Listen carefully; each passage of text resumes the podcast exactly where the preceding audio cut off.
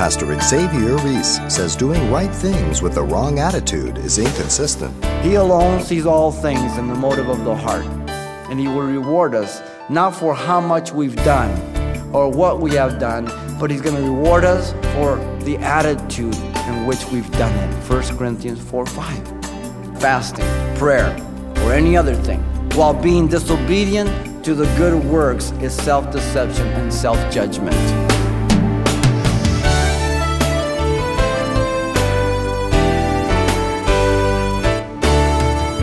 Welcome to Simple Truths, the daily half hour study of God's Word with Xavier Reese, Senior Pastor of Calvary Chapel of Pasadena, California.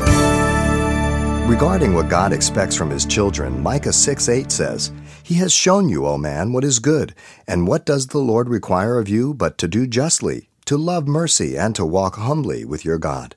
So when the Old Testament Israelites' way of worship became nothing more than pretense, God called on the prophet Isaiah to confront their sinful attitude. Today, Pastor Xavier poses a similar challenge to examine the motive of our own hearts on today's Simple Truths. Let's listen.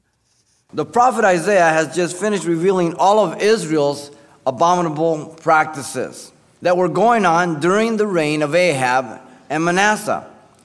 God tells Isaiah to warn his people, calling them to true righteousness, which is characterized by three elements. He begins with the confrontation of their sin Notice first in verse 1 and 2, the accusations regarding the people's unrighteousness is declared. He was to declare to the house of Jacob their sin.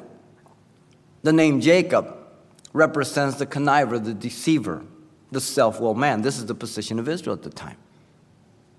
They were taking pleasure in inquiring of God for his ways as if their disobedience did not separate them from God. Listen, read Isaiah 59 1 and 2. Behold, the Lord's hand is not shortened, that he cannot save, nor is his ear heavy, that he cannot hear. But your iniquities have separated you from your God, and your sins have hidden his face from you, so that he will not hear.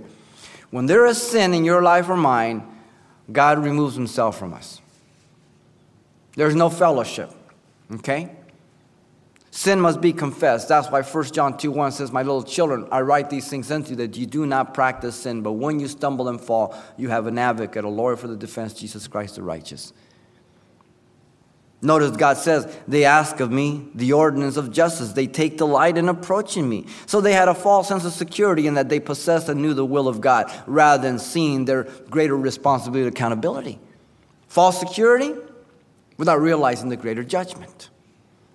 Notice, secondly, in verse 3 and 4, the words of the people are used as a witness against them. Why have we fasted? They say, and you have not seen. Whoa. The form is disrespectful sarcasm against God. Much like the book of Malachi. Where have we robbed you of tithes? Where have we done this and that?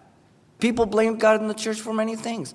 Why has God allowed this to happen? Why did my husband leave me? You know, I came to the Lord and, and He didn't save my husband and he's gone. Well, as if God did that to make your life miserable.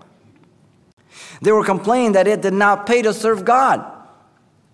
And you have to be careful because the longer you walk with God, these are the sins prone to your life and mine. So all of a sudden say, well, I don't know why I should serve God. You know, I, you know, I lost my job and uh, you know I, things aren't going that right and you know as if god owes us something. As if our misery is directly related to god's doing. Without realizing that we live in a fallen world and we live with fallen men and women and that they have free choice and they bring about things and even though we may be obedient to god their lives will affect ours. But god knows the end from the beginning and he's in control of my life and i'm to submit myself to him in my sufferings as a faithful creator 1 peter 4.19 says in verse 3 at the end there and 4, the charges of God against the people now are given. So they've accused God, now God accuses them. God reveals their hearts. Rather than being broken in heart, they took pleasure in the day of their fast, making it dead orthodoxy. It was an outward ritual void of any inner sincerity. In other words, hypocrisy as the Pharisees when Jesus exposed them on the Sermon on the Mount in Matthew 5, 6, and 7. Anytime you start going through motions and through ritual, and then you appease yourself with that without having a true heart relationship, then that's duplicity, hypocrisy. They were using the fast to enrich themselves monetarily rather than spiritually. They lost perspective. They've lost the connection. This was the confrontation of their sin by Isaiah. Notice, secondly, the correction for their sin is found in verse 6 to 12. The intended purpose of God's fast was revealed. Is this not the fast that I have chosen? To lose the bonds of the wicked, the abusive enslavement of individuals, and oppressiveness. In Jeremiah's time, in fact, they had released some of these slaves and then they changed their mind and enslaved them back again in Jeremiah 34 8 through 22. You see, man may do something, but then when it starts affecting his pocketbook, then he says, well, you know, and he starts reasoning and, and, and changing his mind. To undo the heavy burdens, the injustice of, of overburdening men and women, dealing unrighteously with them. To let the oppressed go free, the afflicted and crushed, literally, who had served their years of service but were still being pressed to serve.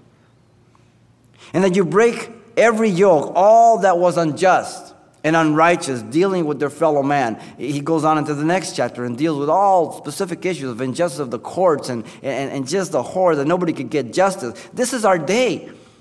I would not want to go to court in American justice today. Now, if you're guilty, you probably have a good chance. But if you're innocent, God help you. It's time when we have to take the blindfolds off the lady with the scales and put a wallet in her scales. Is it not to share your bread with the hungry? When they denied themselves from fasting, they should have taken that bread and given to someone less fortunate. And that you bring to your house the poor who are cast down to be hospitable, merciful, compassionate to those less fortunate. When you see the naked, that you cover him. They were to make word and deed one when they had the ability. Once again, each of us are responsible. When? How much? To who? Can't do it to everybody.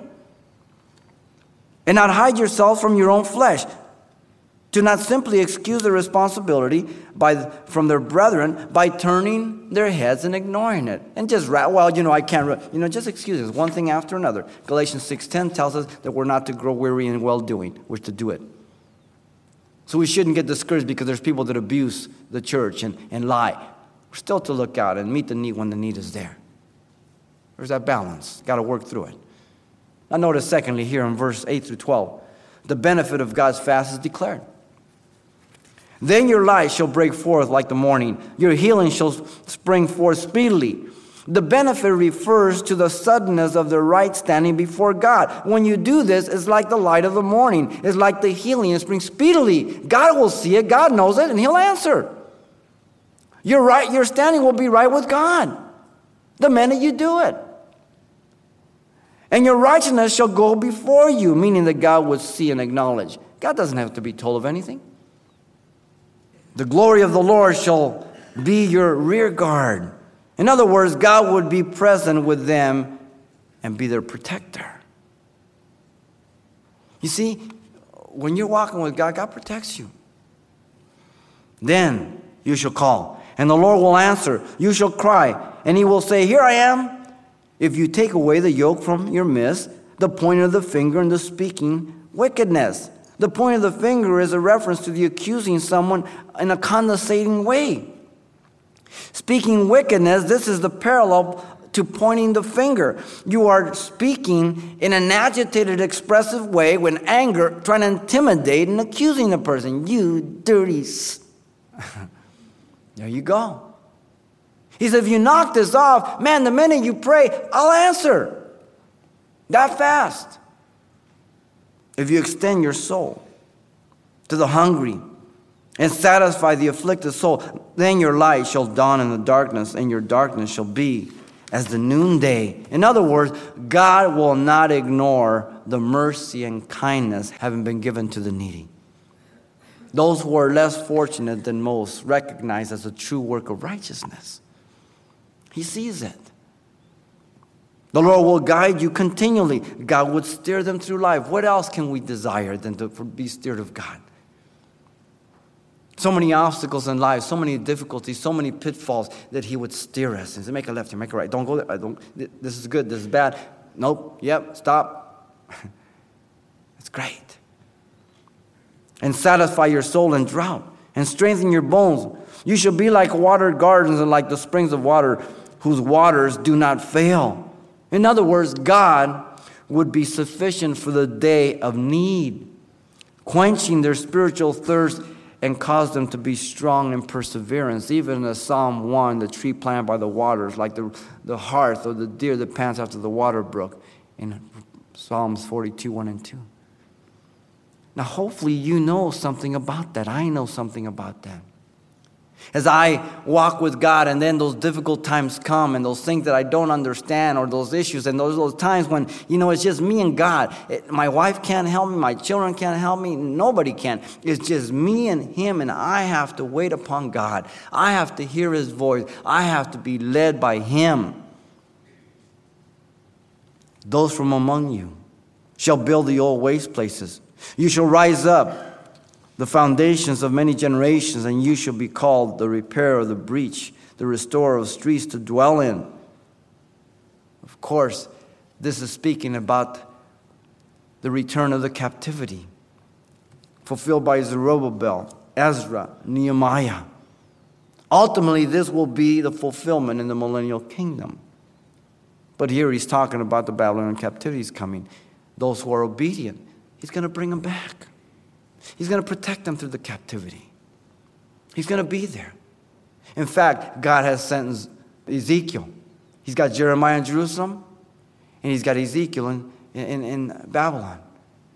He has sent prophets, he has prepared the way for them. Micah the prophet said this He has shown you, O man, what is good, and what does the Lord require of you. Listen well to do justly, to love mercy, and to walk humbly with thy God. To do justly, to love mercy, and to walk humbly with your God. Micah 6 8. It's a great verse to remember. Real simple. The reason an individual seeks God in fasting or any other form of spiritual discipline is to allow God to live through them. Even as Paul says in Galatians 2:20, I am crucified with Christ. Nevertheless I live, yet not I, but Christ is in me. And the life that I now live, I live by the faith Son of God who loved me and gave himself for me. He needs to increase, I need to decrease. To put on the mind of Christ, Philippians 2:5. To be a servant like my master, Mark 10:45. Not coming to be served, but to serve and to give my life a ransom as my master. To provide the distinguishing mark of the church in my life, agape love, John 13, 35. By this shall all men know that you're my disciples, you have love one for another. The only reward that a person should be seeking is to know that they are pleasing the Lord who tests the heart. Second Thessalonians 2 4 tells us that. He alone sees all things in the motive of the heart and He will reward us not for how much we've done or what we have done, but He's going to reward us for the attitude in which we've done it. 1 Corinthians 4 5. Why have we done it? Any spiritual discipline that is practiced like fasting, prayer, or any other thing, while being disobedient to the good works, is self deception and self judgment. You cannot come before God and not do what He's told you to do. It's inconsistent. Being just a hearer, not just not a doer of the word, deceiving yourself, as James 122 says. Being under the very same woes that Jesus pronounced to the scribes and Pharisees in Matthew 23 Woe to you, scribes and Pharisees. See, Jesus didn't say they were teaching the wrong things. They were teaching, right? But they weren't living it. This was the correction for their sin. Not only points the error, he gives a correction. Notice thirdly, the consternation at their sin in verse 13 and 14. First, in verse 13, they were dishonoring God by violating the Sabbath. If you turn away your foot from the Sabbath, from doing your pleasure on my holy day, God points the Sabbath as one of their major violations, even from the beginning, chapter 1, verse 13. He mentions that in chapter 56, verse 2, and here again, and many other places.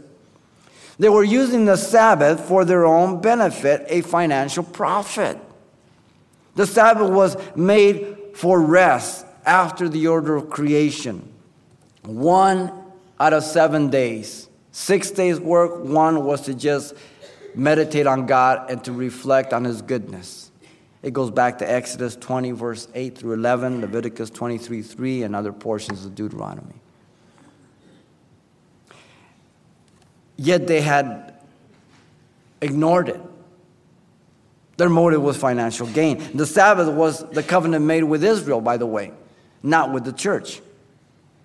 A lot of times the church gets hassled by Seventh day Adventists. Listen, the Sabbath day God made with Israel, that's a covenant with Israel forever, not the church. And by the way, the Sabbath is Friday sundown to Saturday sundown.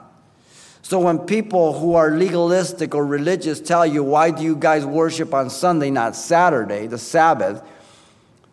Make sure that they're practicing sundown to sundown and they can't do anything and they can only walk a quarter mile and they have to keep all the law, which I doubt if they do. Jesus is our Sabbath. Jesus said that the Sabbath was made for man, not man for the Sabbath. In Mark 2:27, when the Pharisees entrapped him and his disciples, they were walking through the wheat field and they grabbed some wheat and rubbed it and they were going to eat it. And Jesus said, "Listen, the Sabbath was made for man to benefit man, not for man to be a slave to it." And he says, "Did you not read of David? He went to the temple and took of the holy bread and ate." Human need rises above any ritual or any law when the human need is there if there's a need. But He's our Sabbath. He has fulfilled. He's Lord of the Sabbath. We rest in Him, as Hebrews says.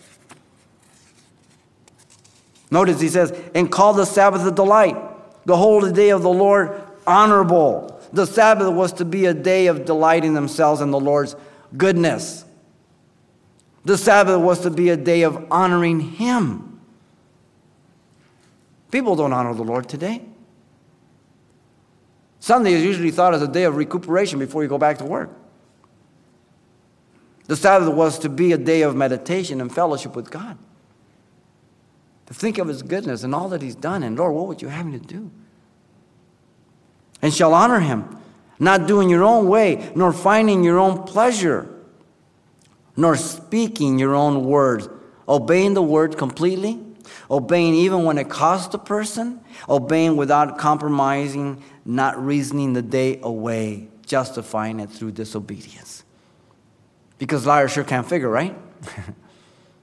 Everything's fine as long as it doesn't cost me.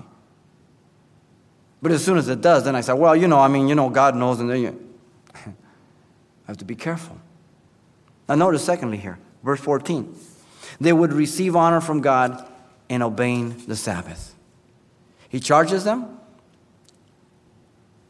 what has made a man, and now he gives a solution.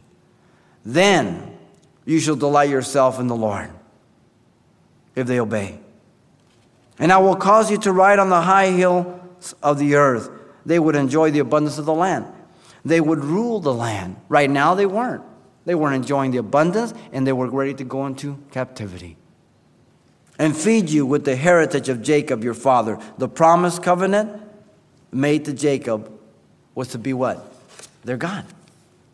To be their God. The promise covenant made to Jacob was to give them a land, for the land and the people go together. God gave the land to the people of Israel, it belongs to them. Don't, don't let anybody else tell you anything different, okay? You cannot separate the people and the land, they are one. And then he finishes by saying, The mouth of the Lord has spoken. The promises are not dependent on man, but God. Nehemiah warned the people and dealt with them after the captivity to keep the Sabbath. In chapter 10, you can read it of Nehemiah in chapter 13. And he leaned over the wall. He says, If I find you there again, I'm going to lay hands on you. I'm going to knock you out. I like Nehemiah, man of action. Because he knew why they had gone into captivity. And here they are again. Nathan the prophet declared to David, David, you have caused the enemy of God to blaspheme God, to dishonor God. You have dishonored God. The church is to meet on the first day of the week, honoring the Lord, not forsaking the gathering of the saints as the manner of some is. Hebrews 10:25. Even back then, people were already forsaking the gathering of the Lord as the body of Christ. We are to do it consistently. We are to do it faithfully. We are to do it loyally. We are to do it prayerfully. You need to pray, Lord, what church would you have me to go? And then you be faithful. Now, a good indicator is you're being fed, not entertained. Number two, there's ministry opportunity for you to get involved. Two key things. And then commit yourself there. Not sporadically. You make sure you're committed somewhere. God will show you then you'll be obedient. Have you noticed that all Little League games and Pop Warner on Sunday now? There was a time when nothing was done on Sunday. Stores closed on Sunday. Not anymore. It's in your face, God, now. The world is anti God and anti church. They're saying church and God is not important. Now, you get to say amen or no by your life. No other way. The benefit of obedience is outrageous. 1 Samuel 15 22 is to obey is better than the sacrifice than to hearken to the fat of rams. Meaningful fellowship with God, you and Him. Ministering to others, God through you and maturing in the faith, progressing. Wow. Real simple. Here's the principle Those that honor me, I will honor them. Those that despise me shall be lightly esteemed. 1 Samuel 2:30. Do you know when that was said? God told little Samuel when he was in the temple, "You go tell Eli, I'm going to wipe out his family and I'm going to kill his two sons." You know why? Because he honored his sons above God. And his sons were involved in sin, ripping the offerings off, laying with the women in the tabernacle, and he never restrained them. He didn't confront them with sin. Mm, what a warning to all of us. This was the consternation at their sin. God has used Isaiah the prophet to warn the people of God, to call them to true righteousness and not be self deceived, characterized by the confrontation of their sin, the correction of their sin, and the consternation at their sin. Mm. That we have the boldness to confront, to point to the correction, and to communicate that what is going on is not pleasing to the Lord or to me if I'm a Christian. Hmm. The sin of pretense is not good. Pastor Xavier Reese with a final challenge to confront any sinful attitude of our own worship of the Holy God. Today's message, titled The Sin of Pretense, is available on CD for just $4. And if you weren't with us last time, you'll want to hear the study in its entirety, I'm sure. And as a matter of fact, there's even more material than our limited broadcast time allows us, so all the more reason to contact us for a copy. Now, once again, the title to ask for is The Sin of Pretense, or simply mention today's date. You can request yours by writing Simple Truths, 2200 East Colorado Boulevard, Pasadena, California, 91107. Or to make your request by phone, call 800 926 1485. Again, that's 800 926 1485. Or the address once again is Simple Truths, 2200 East Colorado Boulevard, Pasadena, California, 91107. And it's helpful when you mention the call letters of this station when you get in touch. This helps us with our stewardship of this outreach. Then tell a friend and join us for more Simple Truths and the Hope of the Gospel with Pastor Xavier Reese next time.